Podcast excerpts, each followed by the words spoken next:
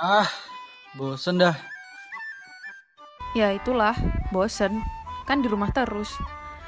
Tapi ya kita tetap harus ngikutin protokol kesehatan sih. Kalau gak ada keperluan ya di rumah aja. Hmm, iya, tapi pengen ngumpul. Kangen sama teman-teman. Sekarang mah sama teman-teman cuma bisa mabar Mobile Legend doang. Ya sabar toh. Hmm, setelah pandemi ini aku pengen sibukin diri deh. Pengen aktif organisasi lagi. Terus juga pengen liburan. Jateng masih banyak yang belum dieksplor. Jangan ngomong doang ya. Kan selama ini kamu suka ngegampangin sesuatu. Cuma bercandai ingin ini, ingin itu. Tapi tetap aja masih jalan di tempat sama anime dan game kesayangan kamu itu. Sekarang tahu kan rasanya gimana kalau susah bersosialisasi secara nyata? Untuk kali ini Sepertinya enggak kak. Aku sudah baik belajar dari pandemi ini. Kita sebagai manusia terkadang hilap karena suatu kenikmatan. Tapi ketika kenikmatan itu dicabut, manusia juga nggak tahu diri. Malah menyalahkan sekitar. Tumben kamu bijak. oh iya dong. Eh kak, tapi ini ya, selepas pandemi ini yang harus banget dijaga adalah kesehatan fisik sama kesehatan mental kita. Aku kan habis scroll-scroll nih di medsos. Banyak yang lagi insecure segala macem lah. Parah sih. Bener tuh aku juga kadang suka ngerasa gak percaya diri sih. Oh iya ini aku abis nonton YouTube gitu loh. Nah jadi dia tuh psikolog tapi aku lupa sih namanya siapa. Dia bilang kalau perubahan itu akan selalu ada dan kadang manusia nggak siap nerimanya. Maka timbullah yang namanya insecure dan semacamnya itu jadi ya bener banget kalau setelah pandemi ini kita harus menjaga kesehatan fisik dan mental kita. Kita juga nggak harus mesti nunggu pandemi berakhir sih baru ngelakuin itu kak. Mungkin aja dari sekarang, contohnya olahraga di rumah secara rutin.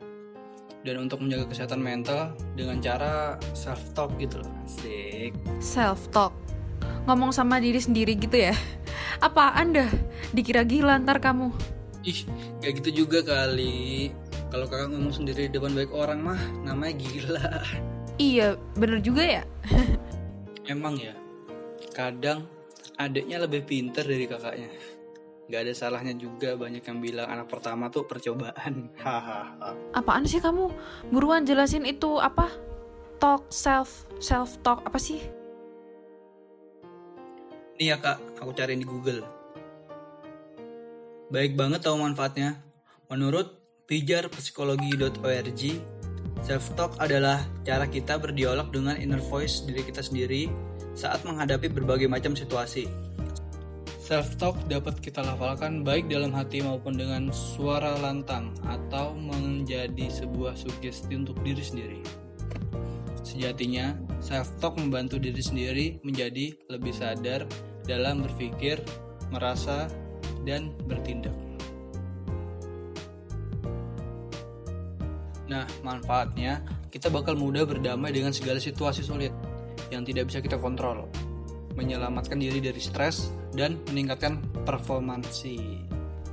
Terus apa hubungannya sama planning kamu yang tadi itu? Oh, jelas, sangat berhubungan dong. Coba bayangkan, dalam suatu organisasi pasti banyak banget bertemu orang dan tentunya banyak hal yang akan terjadi di luar kontrol kita. Pasti bakal bikin stres nggak sih? Itu.